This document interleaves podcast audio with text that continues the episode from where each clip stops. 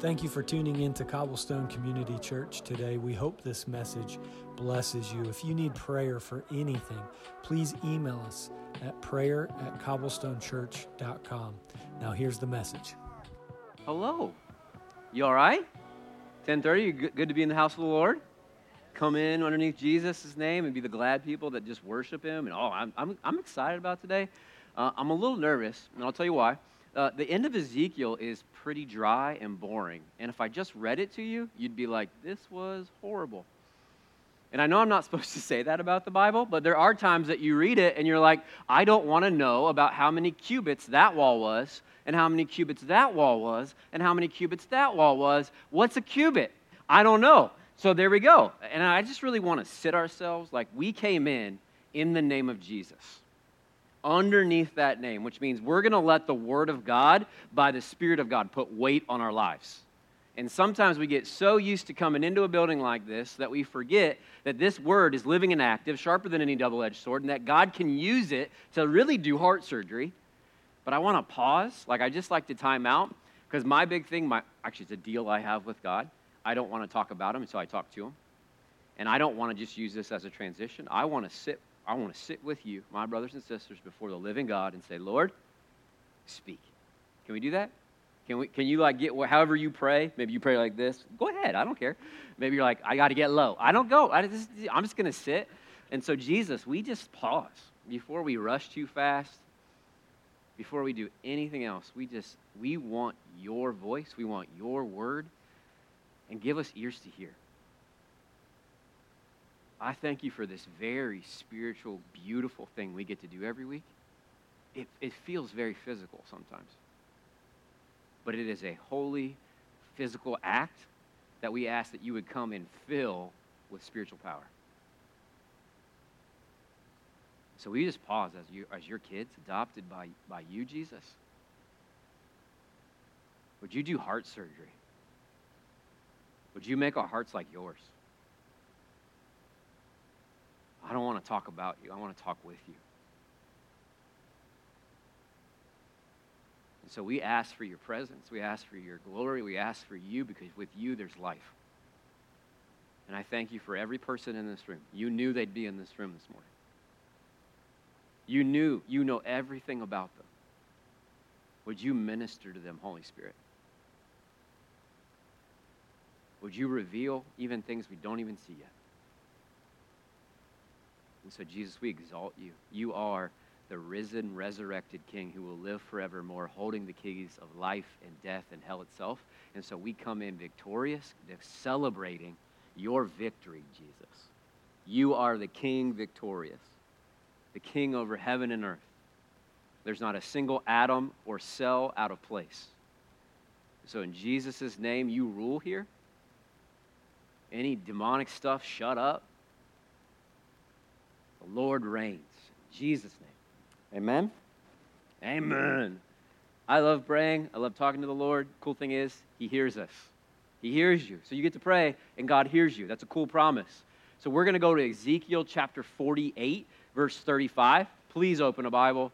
I actually really love physical Bibles. I don't, I don't hate your iPhone version Bible, but there's something about having a real Bible in front of you that you can underline and come back to. God taught me that here and write notes even as you get led and taught. Um, when we get into the book of Ezekiel, it's weird, man. It's full of visions and prophetic visions and dry bones coming to life, we talked about last week. The beginning of Ezekiel's ministry is a vision of God. He's sitting on a river, he's in exile. Remember, he used to be a priest. He used to be a priest, but now he doesn't have a temple, therefore, he doesn't have a job. So you can't be a priest unless you have sacrifices to make, priestly duties to do. But when those things are taken from you, you're kind of like, what do I do? So they're sitting on the Kebar River, kind of mourning, I think, kind of like, woe is us. How dare God let this happen to us? And God's like, let me show you what I'm about. That's the start of this man's life. Now, what you'll notice is that the God's people have lost something very, very important. And it's not money, and it's not tangible, and it's not walls around a city. So, to apply to us, what's the one thing you could lose that would just be like the worst? Right now, like tonight, you come home and you can't find what is it, and you just lose your mind. Now, because we're a tech, tech addicted society, I guarantee you, you've had this moment happen. You kind of feel your pocket and notice that there's not a phone shaped hole there. You're like, where, where is it? oh my gosh. And you feel that? So already you know what it feels like to be missing something, right? So when we talk about what are the people of God missing, I, I kind of have a declaration that I like to make. The people of God are God's people, right? So Christianity at its core, the point of it is God's presence. And if you're missing God's presence, you're missing something vitally more important than an iPhone. Even if you went home tonight and your car wasn't in the driveway, God's presence is more important than that. That'd be a big one, right? You go home, the family's not there, you're like, missing my family. I don't think anybody here is like, hmm. But infinitely more important to the Christian, to the Old Testament covenant believers, is the presence of the Lord. And I'll, I'll, I'll back it up with scripture. In the garden, you have Adam and Eve, and he puts them in a garden, and they're naked and unashamed. I like that part. I like to bring it up. But who else is with God, or who else is with Adam and Eve in the garden? I just said it. God. Satan's also there. Thank you, Grandma. So, not Satan, God. God's there, right? And that's the beauty of it. God creates humanity. God created you and me to be with Him. He wants to be with His people. Then Adam and Eve sin, and they are put outside of the garden, out of the presence of the Lord, and it's guarded by this angel with swords. And then God starts to reestablish a covenant with Abram and Moses. And Moses, even at one point, says, God, don't send us out from here. Like, don't send us away unless you go with us. Because your presence is what makes us different and other than the other people. Because the other people, they have money, they have castles, they have livestock. But what do the people of God have? They have God. They have the Lord. And so if the Lord is missing, we're in trouble. And when you look at Ezekiel, the last words of it are a declaration over a people of what God wants to be in their midst. And it's a name, actually, that he's going to give to them. But I, I kind of push on it like this when you get to the New Testament, the new covenant, we are in it and Jesus Christ is born on the earth, fully God, fully man, what's the name given to him? Emmanuel, which means God with us.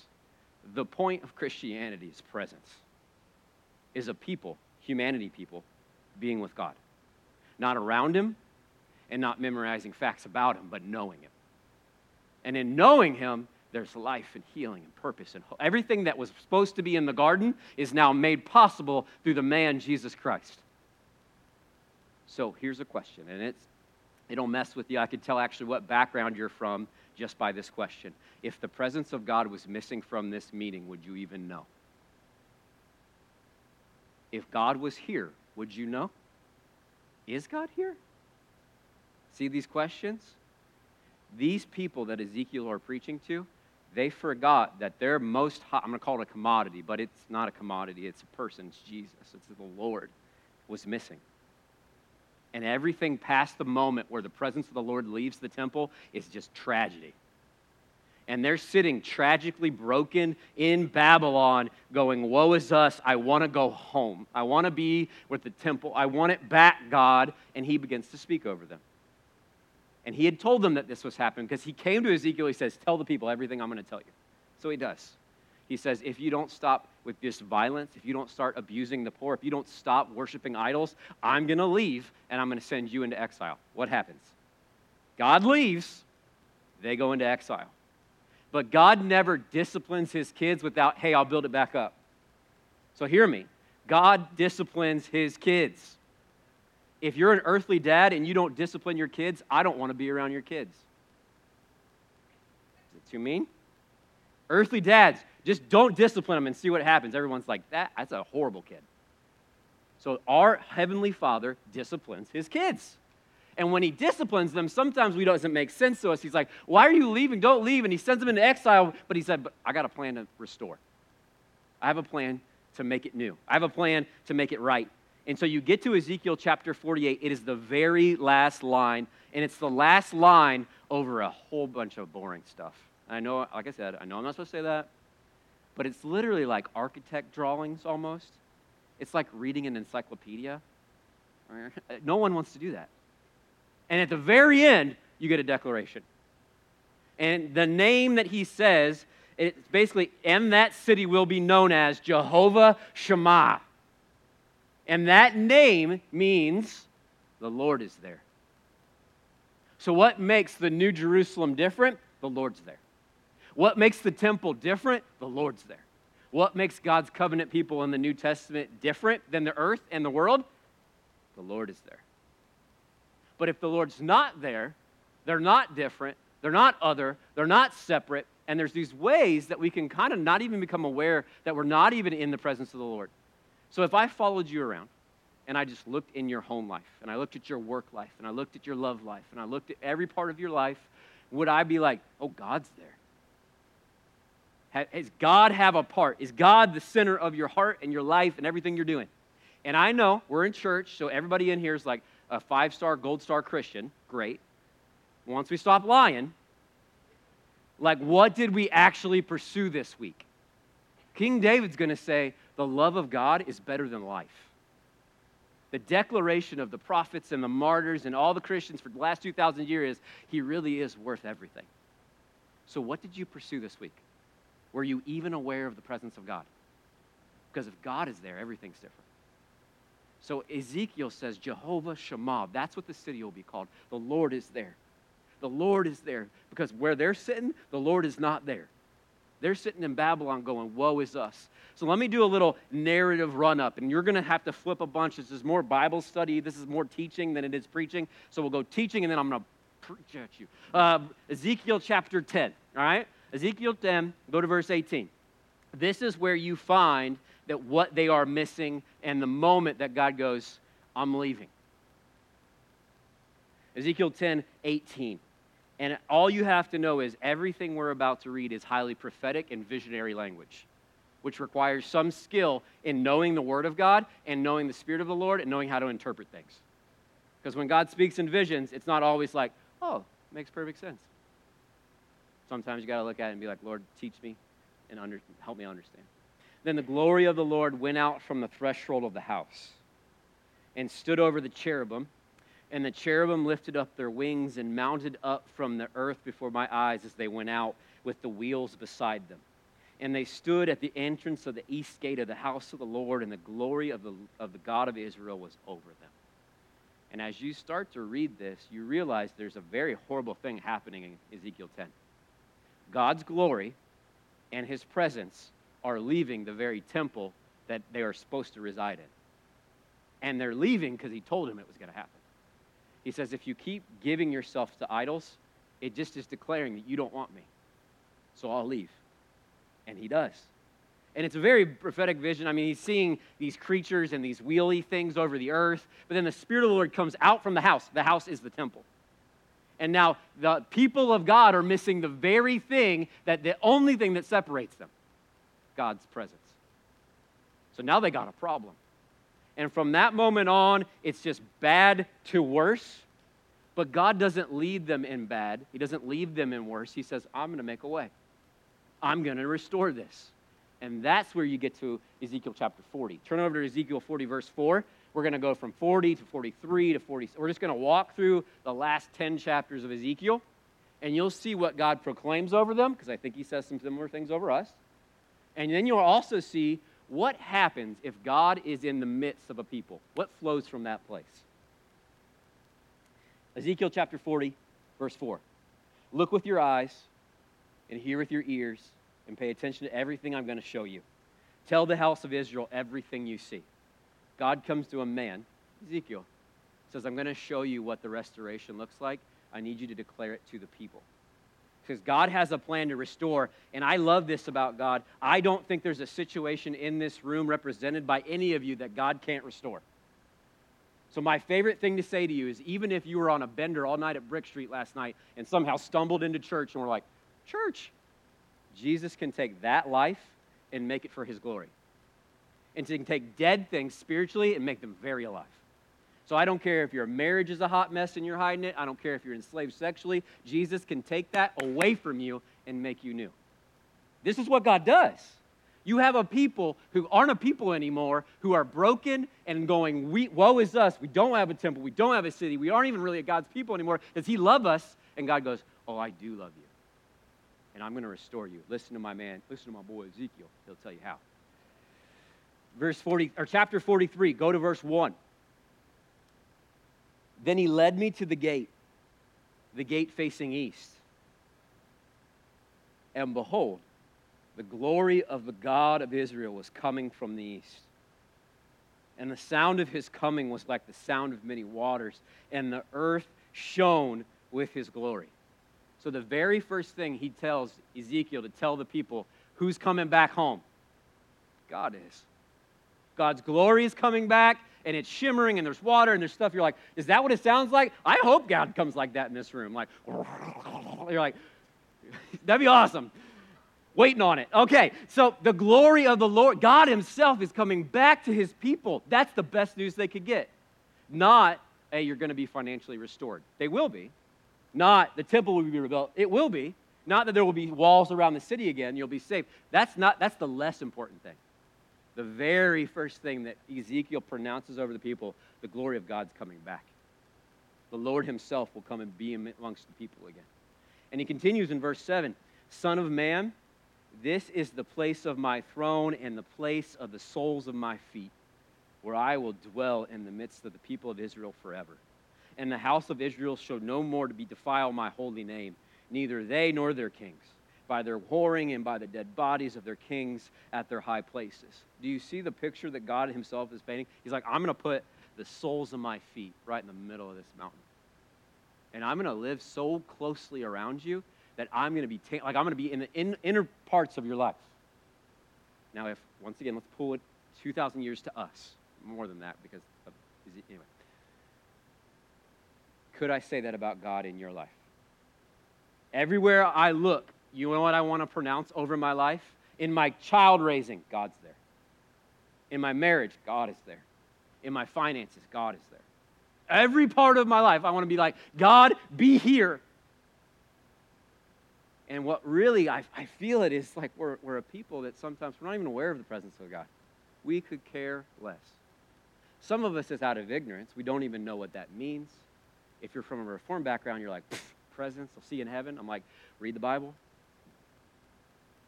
Do we even care that he's not around? And I know we're New Testament covenant believers, so I could even almost see you Bible brains being like, well, Jesus promised in Matthew 28 he'd never leave me or forsake me. This is true. He's true to his promises.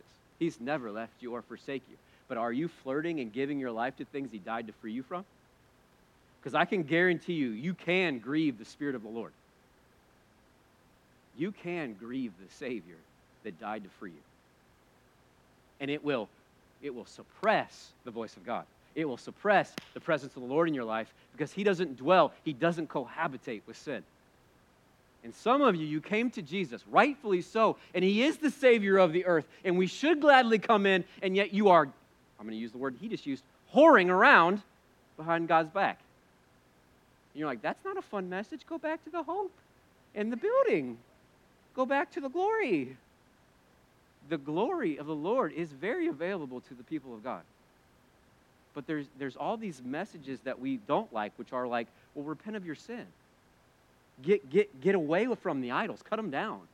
Stop giving your heart and your life to anything other than the presence of the Lord. Is that, is that, does that even resonate at all? Like, there's days of the week. You ever have these days where Monday starts and all of a sudden you're like, how did I get to Saturday? You ever have that week? You're like, yeah, every day of my life. When are we, as the covenanted people of God who have been given great and precious promises by the blood of Jesus, going to say, no, the highest priority of my days is not how much money I made or how good my marriage is. And the greatest priority of my life is the presence of God. And if I get Him, all that will actually work out the way it's supposed to.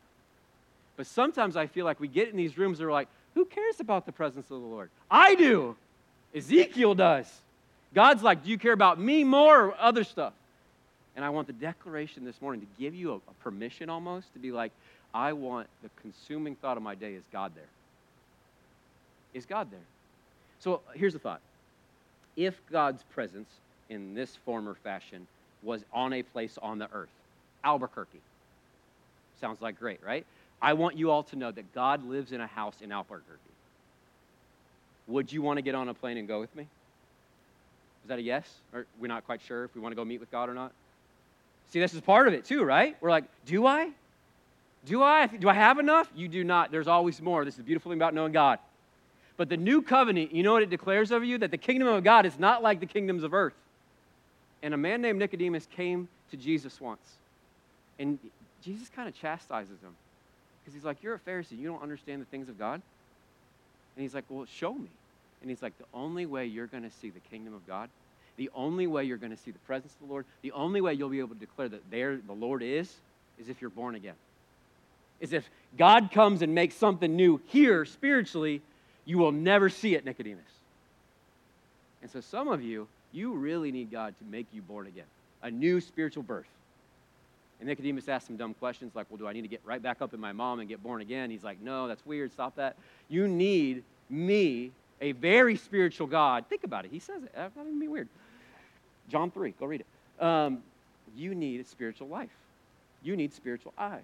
You need me to come and make you new. And some of you, you need God to come make you new. Because you have cared less about the things of God and more about the things of earth. Ezekiel says this to the people. He's coming back and he's going to live on a throne, and the soles of his feet will be right here in the midst of his people. That's a good promise. Go to 43, verse 10.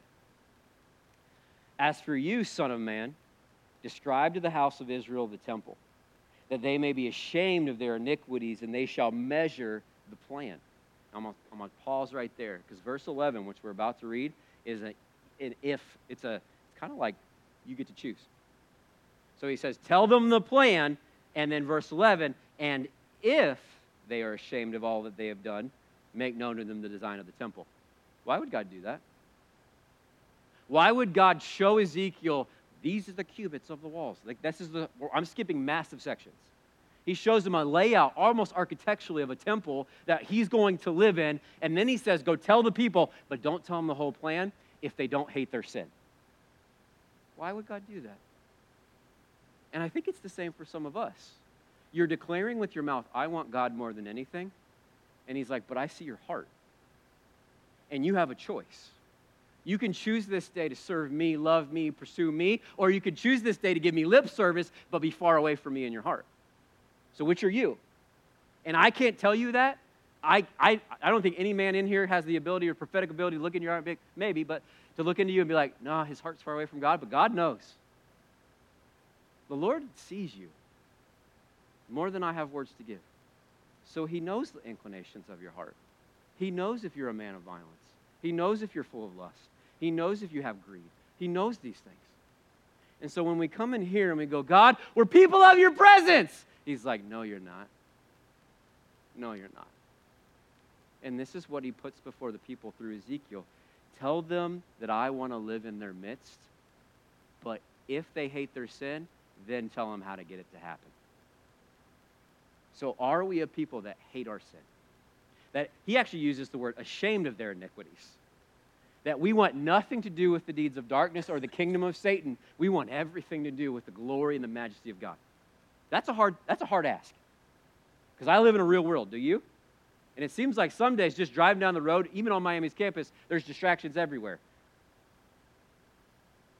You got it. It seems like everywhere I go and every website I go to, there's something that's like, hey, pay attention to this. And God's like, no, no, no, pay attention to me. So, what's the inclination of your heart? Because this day, I believe the Lord, if you ask Him, and we're going to ask Him at the end of this service, God, I want you in every part of my life. I have prayed that He would so fill every part of our lives that, woo! You would woo, have a man or a woman say, God, we want God is there over our marriage your marriage will be different. We want God is there over this church. This will be different. We want God is there in my house, with my kids, in my finances, everything. I want you there.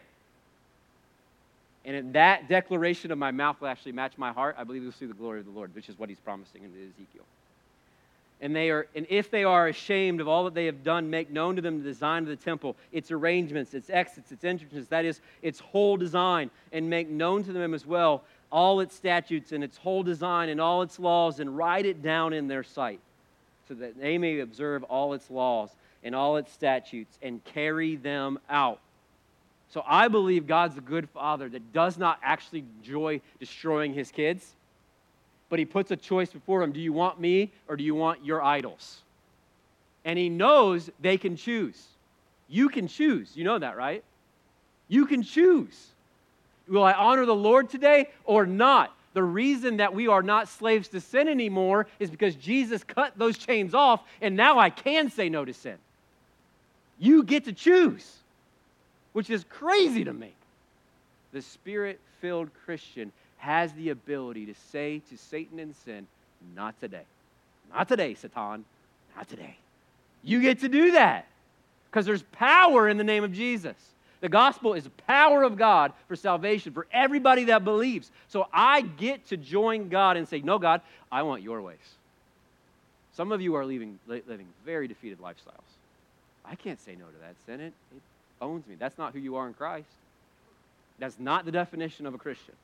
And so God says, I'm coming back now, show them the plans for how I'm going to live among them. And I want you to notice when God comes back, when God is in a place, let's say this if God was in Albuquerque and we went there, what would flow from there? What's, what's around God? What would happen in a city? What would happen in a church? If God was there, what would flow from it? What would come out of it? What would be the fruit? Now, you could go basic, like, I know the fruits of the Spirit is love, joy, peace. I know you know that. So, if I was to ask you, is the evidence that God is in your life flowing from your life?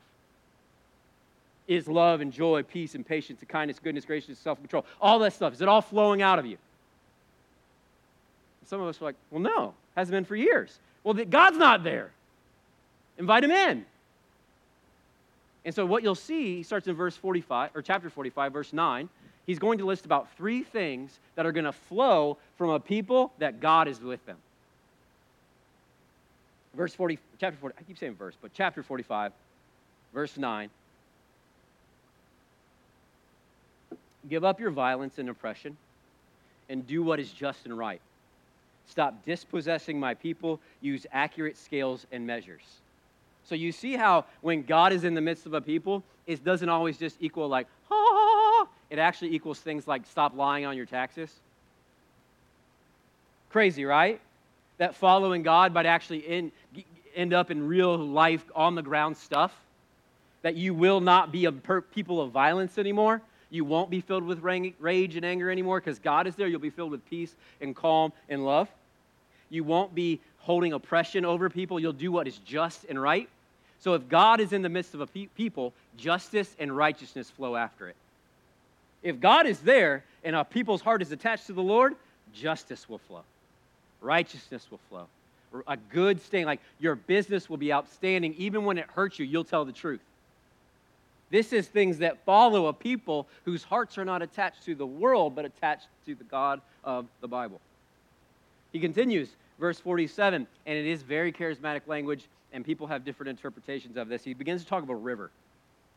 So the coming of the presence of the Lord brings this river that flows out of the temple. Uh, chapter 47, verse 1. I like page turning. I can hear it. I love that. Good. Then he brought me back to the door of the temple, and behold, water was issuing from below the threshold of the temple towards the east. The water was flowing down from below the south end of the threshold of the temple south of the altar. And get this in verse 9. And wherever the river goes, every living creature that swarms will live. And there will be very many fish. For this water goes there, that the waters of the sea may become fresh, so that everything will live wherever the river goes. Now, if you want to read this prophetically, th- some people believe this is a real thing that's going to happen one day in a physical space and time. But what you'll notice, and this is what I think is more, more important, we can fight about physical things and visions later, is what flows from God is healing, life, hope. This river that flows starts where? At the temple, at the altar of God, where God dwells. So what flows from God is life and healing, and everywhere it goes, and in fact, it goes, if you keep reading, all the way to the Dead Sea. Something's really fascinating about the Dead Sea. It is dead, no life. But then God's river flows into the Dead Sea and it's alive teeming with wildlife, and everywhere that it goes, there's going to be these nations that are going to come and drink. There's going to be this wildlife that's going to come and be fed. There's going to be this whole valley that's going to be full of life because from God flows life. Now, here's the thing I don't even have to read it prophetically. Jesus shows up on the earth, the God man, God in the flesh, fully God, fully man. And he stands in the temple at one point and he says, Whoever drinks the water that I'm giving will never thirst again. In fact, from that man or woman will flow streams, rivers of living water. So here we are living in the age where that should be the truth of our life. Out of me is flowing living water. Out of me is flowing healing and life and hope. And everywhere I go, water. I don't know what that was. That was a cooing of a dove. Whoop! I don't know. So if I was to follow you around, is that true? Because we're saying God's there. We're saying God's with me. We're saying all that. Could it be, though, we've maybe betrayed ourselves a little bit and we are a little infatuated with the earth and we need to pull back and say, God, I repent. I want your presence more than I want pleasure. I want you in the midst of us more than I want comfort. I, God, I want the declaration over this church to be God is there. Because what flows from it is uh, no violence, no oppression, equal scales, honesty, life, healing, this river and even Jesus talks about these rivers. And then the last one, uh, chapter 47, verse 23, he begins to talk about those outside of that family. In whatever tribe the alien settles, there you are to give him his inheritance. So he says, not only for you all, but for people that are outside, when they come in, feed them, bless them, they too, because of you, because God is in your midst, will know this God. Now, you could take this however you want on any political scant you want, but I just believe it's like those outside the family of faith should be welcomed in and showed, showed the kindness of the Lord. In whatever tribe the alien settles. So when we bring outsiders in, you know what we want them to encounter? They said Jesus up here. You might not have heard them. Not good coffee, not good smelling, collared shirt wearing people. You're great. I love you. We want them to encounter God is surely in that place. God is surely there. I met God there. God met me at Cobblestone. And the only way that happens is when a people, not a person, not two or three of it, but a people go, we are serious about that one thing. We want God to dwell in our midst. And that requires work, that requires repentance, that requires accountability, that requires so many levels of like, I'm to get serious about this, and I'm not to let you run after porn, and I'm not to let you gossip, and I'm not to let you slander. And if I harm you or hurt you, I'm to come to you, and we're to have some really hard conversations. You want to know the glory of God dwells in the midst? That whole equip thing, when we start forgiving and healing and walking in unity, the glory of the Lord will fall in this place. And you all are like, he just went full charismatic. I did. I felt my blood pressure raise. So, um, that, after all of that, the glory leaves. God says, I'll restore. God's glory re enters the temple. He says, When I dwell in your midst, there will be healing and righteousness and justice and goodness. Then and only then, in verse chapter 48, verse 35, he says, After all that, the city will be called. The name of the city from that time on shall be, The Lord is there. The Lord is there. And I felt that all week. The Lord is there. Like, I want people to look at your life and be like, what's weird about you? Be like, the Lord is here. like, right? Because that's the spiritual reality of the kingdom of God coming on earth. God is not, does not live or dwell in temples built by human hands. God indwells temples. The Spirit of the living God of Jesus Christ is living and dwelling in every, every believer in this room. Therefore, you are the dwelling place of God on the earth. So if this church, this building, not this church, not you all, this building burns down tonight, you know we still have? A church.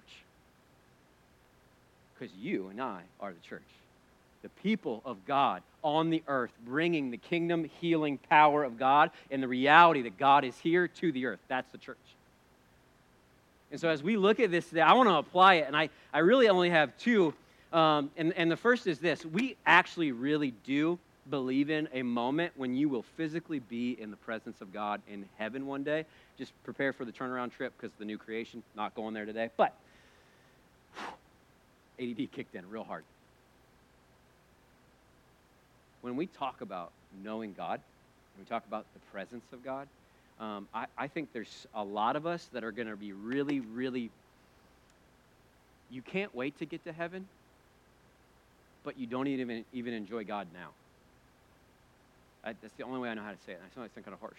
Like you're like, I can't wait to get there one day. I want nothing to do with Him now. All of heaven is about one thing. Do you know what that one thing is? God, Jesus, Yeshua, the Lamb, whatever. It, it's not you. And so, some of you, when I talk about the presence of the Lord and there is God, you're like, I don't even know what you're talking about. You need to find out. You need to let God show you in His Word that He is real, that there's a reality to the kingdom, that His presence is tangible, that it's not just one day I hope I get to heaven so I can have a gold road with a nice gold house. That's not the promise of heaven. The promise of heaven is God is there. So if you want to go to heaven one day, I'd start enjoying God now. And the promise is now we get to enjoy God. Now we get to know God's voice. Now we get to have His word. Now we get to build His kingdom. Now there's a work to do. Now, when then the work will be done. And I'll be able to sit and be like, God, I love looking at you. This is the message of those weird creatures Ezekiel sees. You know that, right? The eyeball creatures that we're all like, that's weird. It's weird. The Bible's weird sometimes. You know why they're always singing holy, holy, holy? because it's almost like all those eyeballs catch a different view of God, and every time that other, another new eyeball sees God from another angle, they're like, "Wow, you're still holy!" And then the other eyeball's like, "Holy, holy, holy!" That's all they do all day. When you're in heaven, you will be in awe in the love of God so fully that you'll be like, "Wow, wow, wow!" None of this harp halo pansy crap. No, literally, wow, the God is awesome. And there will never be an, there'll be, there's not a cap to when you're like, and now I've had my fill. You'll always be like, wow. You'll always be like, wow. It'll just be like this beautiful thing. So heaven's a reality, but the presence of God on the earth is also a reality. The kingdom of God is a reality.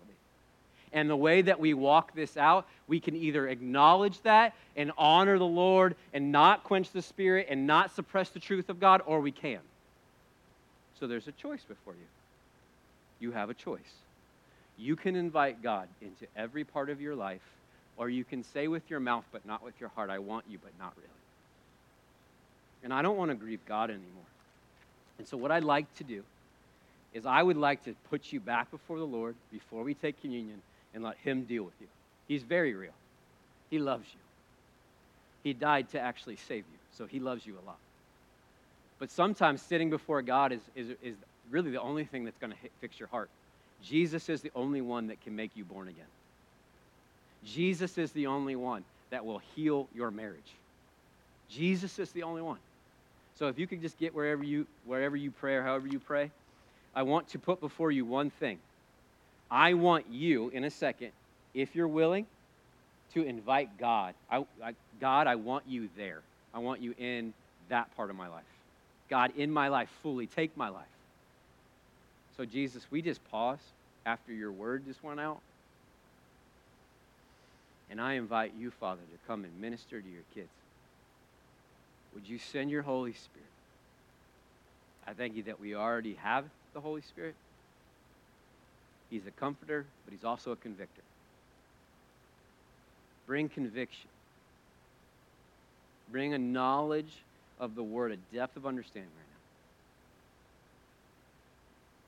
And so, church, I'm going to put you before you, and I want you to say to the Lord, Lord, search me. Is there any part of my life where you're not there?